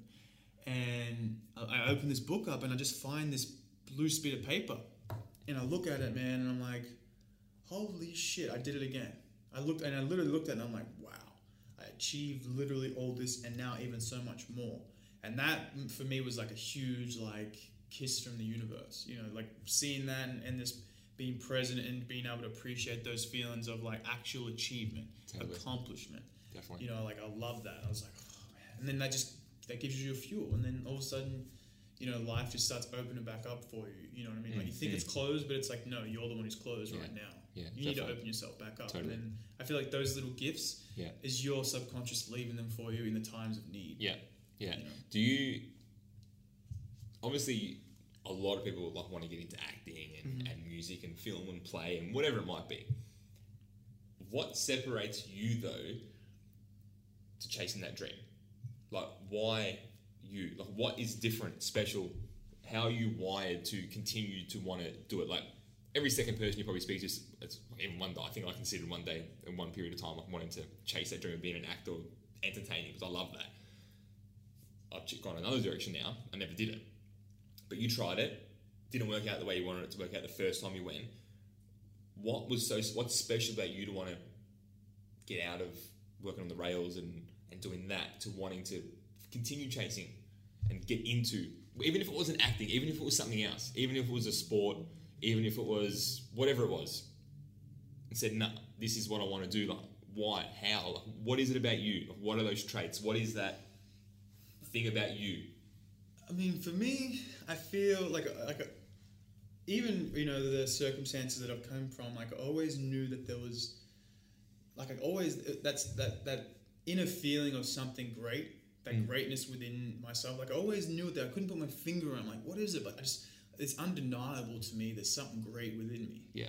You know what I mean? And just the Is way it from a younger age, or when you? I think it was just like always getting through and Yeah. surviving the, the things that I survived, and then like getting a bit older and like I don't know what's there's something I got so much in here. I don't know what it is. I don't know how to. There's something there. I don't know what it is. You know what I mean? And the older and older I got, then it, you know it, it's you know it's kind of gone to the entertainment you know direction, mainly acting. But I guess what would separate me? I mean, I believe in myself immensely, but also I'm still going to be rocking up 50 years later yeah, where other people two years they- they're going to pack Yeah. it up or Yeah. you know 10 years they might pack it up you know you don't know all i'm worrying about is rocking up the next day correct. and that's what that's that's Yeah. what i know i'll, I'll continue to do so whether that separates me or not i mean But what is it about you that's like made you go back and like keep going and spend nine months there, then come back to Australia, and then go again next year, and you know spend three and a half years here, envisioning what you wanted, mapping it out, getting knocked back seven times, and then finally on the eighth time getting the visa. What is it about you? i just i don't i just cannot I, I just can't live with the fact that i gave up on something that uh, that i truly was in love with and that i care about you know what i mean and it's like all right cool if i really tried for 50 years you know and i don't make it or whatever i don't see that happening but it's like at least i tried you know what i mean i have to at least give it the you know i have to empty out first before i can say all right i Yeah. i really have nothing else to give Has there been a time in not in acting or in a, it could be in acting where you have quit on a situation? But it could be sport, could be work, could be life, i mean where you just said, "No, fucking, I'm out." No, I don't think it's quitting. I think it's more like this isn't really serving me in a way that I want. Yeah, You know what I mean? It's like, all right, you know, am I playing footy because I'm trying to make the AFL? Am I loving it? Or am I just doing it because it's something to do? Am I really enjoying it? Is Yeah. it teaching me anything? I- Yeah. You know what I mean? Um, am I working for this boss and him being disrespectful or, you know, doing this job that I hate? yeah, Is, is me saying, no, I'm not going to do that to myself, quitting? I don't think it is. I think it's just me putting myself forward and be like, you know what, I'm, I'm going to look after me. Has there been a moment though where you've quit on yourself? Mm. On anything? I'm sure there has, but I, I, I don't know if it's quitting. I think it might be like throwing in the towel, but not, rel you know, not fully Yeah. relenting to a Okay. situation. You know, what I mean, like Yeah. it's just, yeah, no, like coming from like like I said, the background, like we just it just wasn't a situation where you could quit. You just need to keep moving forward. Yeah. Like you know, at the end of the day, like There's I very much feel like there's always, you know, I had to always find solutions. Yeah. So like Yeah. quitting, there wasn't really that option Yeah, um, in life. So like it's like all right, if I can't do it this way, how am I going to do it? So it's always been like that, you know, because it doesn't. When you got no one else to lean on, Mm. you got to you know have that resilience and you got to have that mindset. It's like this is this is horrible. Or this is absolutely agonizing or excruciating, but I'll find a way out because I have so many other times. You know what I mean? And so I don't think I've ever quit on myself. Maybe in the gym, you know, like I've cheated on a rep or something, you know I mean? like something like that, Yeah, yeah, or yeah. like I haven't completed a book or something like that. But those are now things that I'm implementing in my life. Correct. That I'm like, all right, I'm Like, in that situation of like, just say for a gym session, right, or a, training session, have you ever, maybe not so much quit, but known that you haven't given it hundred percent? Oh, in the gym for sure. Like for me, because I've, I've been such a naturally gifted athlete. You know, I've always been very muscular, very strong. Like those things, I never really had to work hard for. So even me working at seventy five percent is still me outworking the guy next to me. Correct. I'm going to get more results Yeah, than him. yeah. But now that I'm realizing it's not a race between me and him. It's just me versus me. So now I'm always 100%. trying to empty right out Yeah. before I'm like, all right, I'm good. And you get? ju- I wouldn't say oh, we- we don't really care about people judge us or not, but do people comment? Because again, for sometimes for you it happens so much naturally, and so much more naturally and so much easier when you do go one hundred percent. That makes other people look like shit in a way. Do they give you? And you're not you're not doing it for that reason. Your mm-hmm. purpose in your mindset, I'm giving hundred percent, but your hundred percent to some people could be like their five thousand percent. Right. You know, do you cop slack for that? Like when you walk into an audition and you're like, I'm gonna own this shit, and like you walk because you naturally walk with that presence. Like I've told you this forever. Like, you walk around and it's just like, who is that? Like he's a man of some power, but you mm. just naturally condone that by the the way you move. When you do give 100 percent, does that come with backlash from others? Even though it may not affect you, but do you cop some sort of hate, backlash, whatever it might be? Well, in acting, it's it's not really it's it's it's not like the you know like a footy field or a footy or any sort of sporting Yeah. environment. You know what I mean? It's at the end of the day, you don't, the, the people in the waiting room don't know what you did Yeah, in there. You know what I mean? Yeah, Unless true. you get the job. Yeah. Like oh, he, he booked it. You know what I mean? So it's like you go in and there's there's there's a stereotypical type of three or four types of guys. There's the guy with the headphones in. You know, in his little world, there's the guy med- you know trying to be all zen and meditating. there's the guy going over his lines, you know, and then there's the guy walking around, and then there's me where I'm just sitting there and I'm kind of looking at everyone, just taking the room in and just appreciating the experience. That's what I really go in mindset wise. yeah, You know what I mean? So I don't think you call black backlash. That's one thing I definitely like about Americans, which is very dissimilar to Australia. Is like you telling someone you're trying to achieve something, their their first kind of reaction, if they're a half decent person, is oh man, that's awesome. Like keep going. Like they, it's always positive. like positive Yeah. first. You know, you kind of tell people reinforcing, Here, yeah. it's here in Australia that they're more likely to chop you down than Yeah. the tall poppy Tall syndrome poppy or whatever. totally. But Yeah, yeah, not, not so much backlash. You know, um, my friends, I'm like, if they see me like kind of cheating myself a little bit, or you know, like not running my lines as much, like they're like, They'll call you out. like, what are you doing? Yeah. Like, you came all this way, you know, like, and, and the people you know, want around well- you. You know what I mean? So that's Yeah. I'm very and I created that. You Yeah. know, and I'm, I'm grateful that, that I, I attracted those things into my life, those Yeah, people. yeah, So no, I don't really cop backlash. I mean, Yeah. anything physical. I mean, things that I do physical now are directly linked to mentality and spirituality. You know, I do a lot of martial arts, so like yeah. That was my next question. Like, what do you do for training? that's that's one thing where I'm like, you know what? If I go into a gym, yeah, if I go into like say a, a, a weights gym, I'm gonna be, I'm not gonna be the smallest guy. I'm probably gonna look relatively great. Yeah. there. It doesn't matter if I train or not. Yeah, You know, so that's naturally a breeding ground for ego. totally. You know, but like when you go into you know a, a martial arts gym, whether it's Muay Thai, Jiu Jitsu, or whatever it is, you can go in there. the littlest guy in there could be beating everyone up, and he probably won't even say anything about it. And that's what I absolutely love. Like, if there's any opportunity where I can really diffuse that ego, and and and live in that place where ego is not real, you know, so like completely be humble and just experience and learn. I'm like all about it, you know, because naturally you know, just by sports and life, I've, I've always kind of been in that ego place because I've just kind of naturally been really good at nearly Yeah. most things that I yeah. do. You know what I mean? Again, naturally just gifted. It just happened for you. yeah, Yeah. So it's like I didn't really have to work for it. You know? Yeah. So there wasn't that appreciation. It's like, yeah, you know, I can do this. It's fine, whatever. But yeah, martial arts, it, it's you know, I've been very grateful to be at a really amazing school. Um, and I've got amazing coaches and just constantly humbling myself and learning and, and, and, and just putting into practice that kind of mindset. It's like, Yeah. oh, cool, I know nothing, and that's that's Socrates. You know, it's mm, like mm. I die a man who knows nothing. Definitely. it's fine like that. Totally. So the, the more I come at peace with not, you know, realizing that I don't know as much as I might think I do, so I can be open to learning as much as I can. Totally. That's where I want to You're going to continue growing and evolving that way as well. If you start every day almost like a, blank canvas and to be open to the possibilities. Mm-hmm. Uh, and it was something you said before as well, where it's you, you learned something. It was like when you said you learned from the first time being in LA that that's not how you wanted to live. Mm-hmm.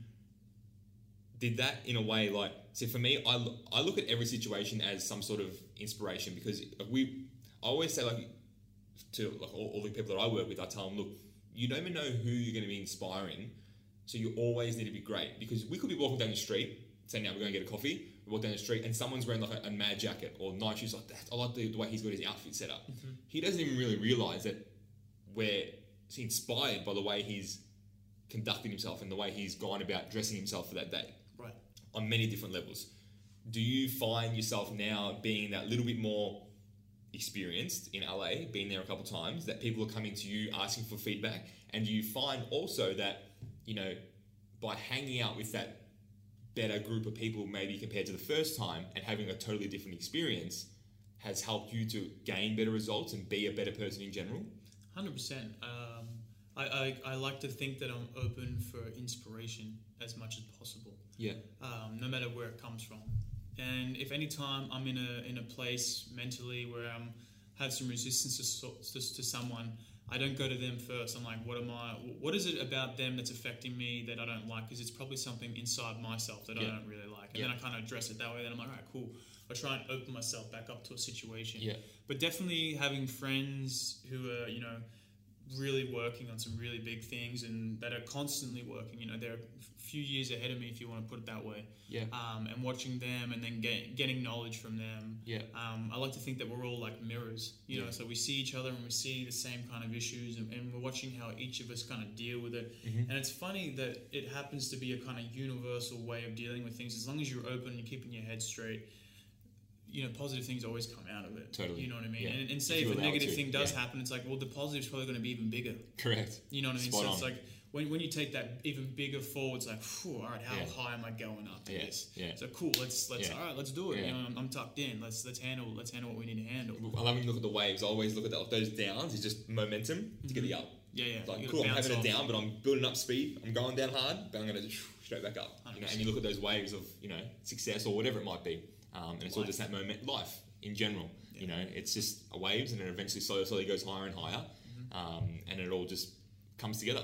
Uh, to finish on, has there been one thing, whether it's in acting, from the mines, from leaving home when you were 14, has there been any one person or any one thing that you've heard, someone's told you, you've read, you've seen, that's just stuck with you, and it's sort of like one thing in your head that you always think about? Maybe, like, maybe it could be a mantra, it could be a, a saying, it could be a quote, it could be a way of living. Is there anything that you always sort of like just go back to and it's just in your head? know, you know, go back to. I mean, I've been very fortunate to have many things now, um, but I think the most important thing is run your own race. You know, and just by understanding that, I think it takes away judgment. I think it takes away ego. I think it takes away expectation and attachment to things. So you know, it's uh, as long as you're running your own race and, and you, because we know when we're given hundred percent. Yeah. And if you're truthful and honest in that, and and you're and you're doing the best that you can do in whatever field or whatever situation, and then you you know you finish that situation and, and you and you're honest and you're empty, you ran your own race. Now, if you having to finish ahead of other people, great. But realistically, you're always going to finish first in your mind if you've given everything you've got. I feel that's the truth. So, like, you know, I, I would, I was really living in places of like comparing myself to this friend or like, you know, trying to outdo this person or trying to, you know, be the hardest worker in the room, you know, like The Rock says. But I'm like, you know what, let me be the hardest worker in my mind. Yeah. Um, and finish my race empty.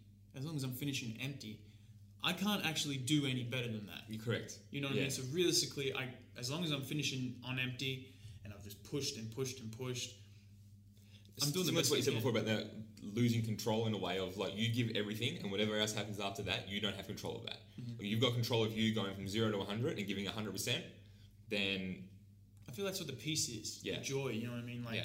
All these great things that we want, I feel like they live in that realm of peace and joy and happiness. And a, and a great friend of mine, she told me that. And it's like, you know, you can read all these books and you can listen to these audios and you, and you can watch these videos on YouTube and all this motivation stuff and do all this self development. And great, you have the, the saying in your head. But when you actually live it and have that life experience of Yeah. it, you really then kind of own part of that. Yeah. You know, you own that part in you. So for me, understanding that I don't have really any control besides what's going on in my own brain, that gave me immense amount of peace. Yeah. You know, allowed me to be free, allowed me to be joyful, and then from that place, just be able to create and just be able to be open to inspiration, be uh, empty um, of all the things that are stopping me be the best version of myself. Yeah. Yeah. So that for me that was Dropping all that extra baggage and extra weight of just the stuff that's not real. yeah. You yeah. know what I mean? Putting that value on things that's not real. Yeah. You know what I mean? Yeah. Yeah. Love that. Everything, man. Yeah, love that. I think you know, for like I said earlier, what is it that separates you to want to go, but then to actually go there and make it work, especially after going the first time. And again, like like we said, if it did happen the first time going there, maybe you personally wouldn't have been ready.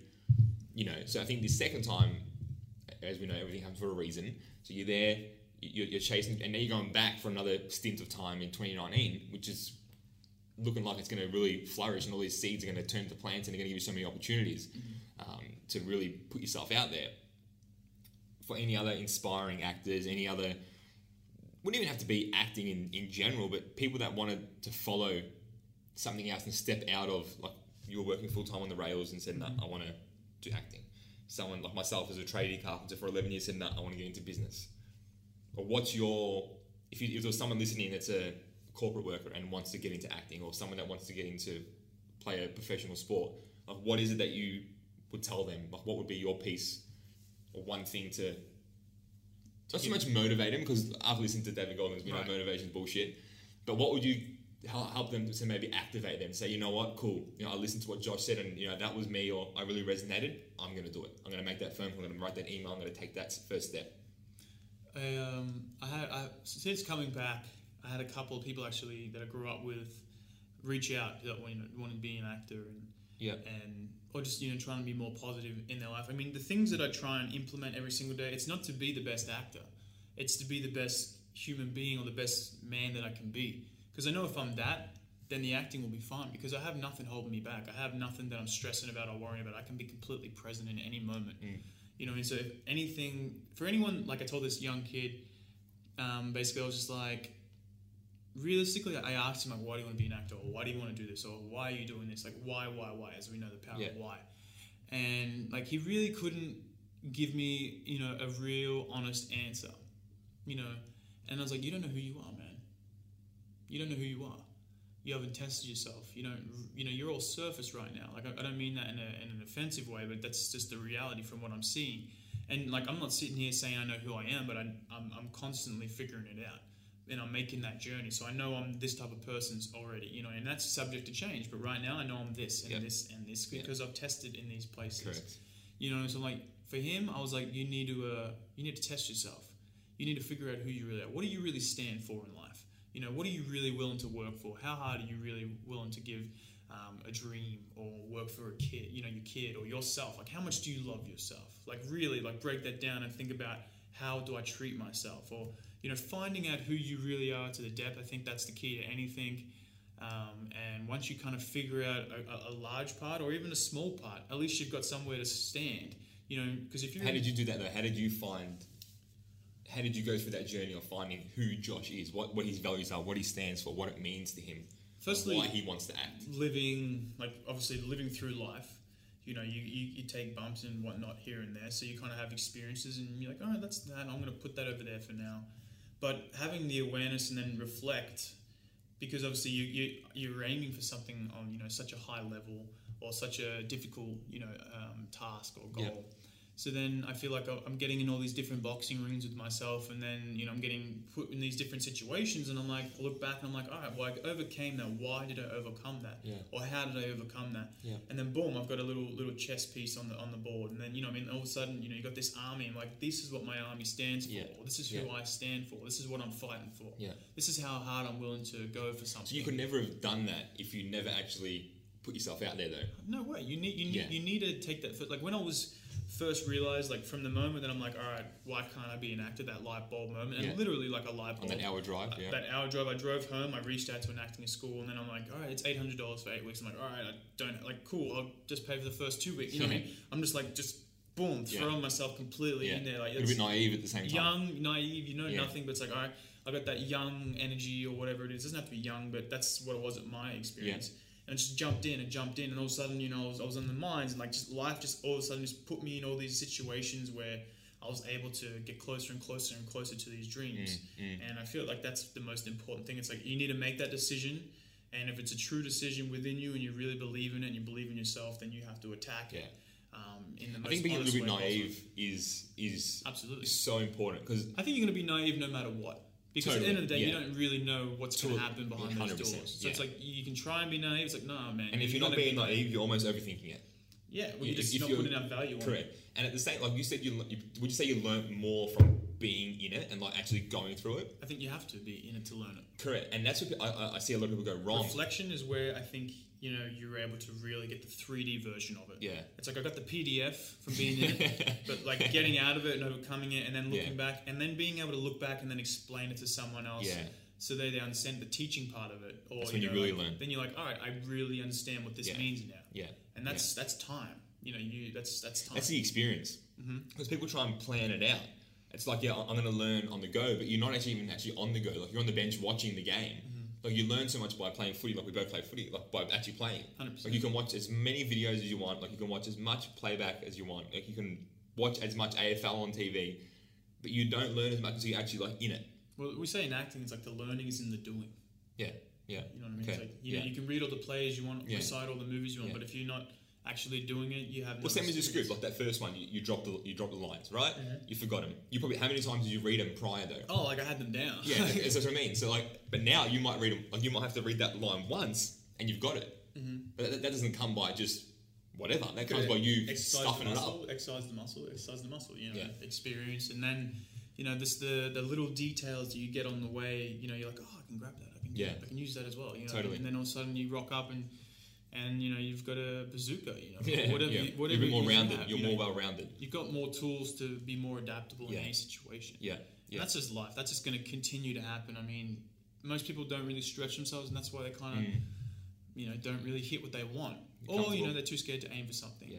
But then Yeah. the people that you really that we admire in the world, the people that are really influential, just happen to be, you know, some of the most comfortable people in their own skin, purely because they've just jumped out Yeah. and jumped out and grown and really seen who they are, and Yeah. they really know what they're Yeah. about. Life's full of risks anyway. Like if, if you do nothing, it's a risk because the world's Exactly. forever changing. Like if you're doing 100%. nothing, you're actually falling behind. Mm-hmm.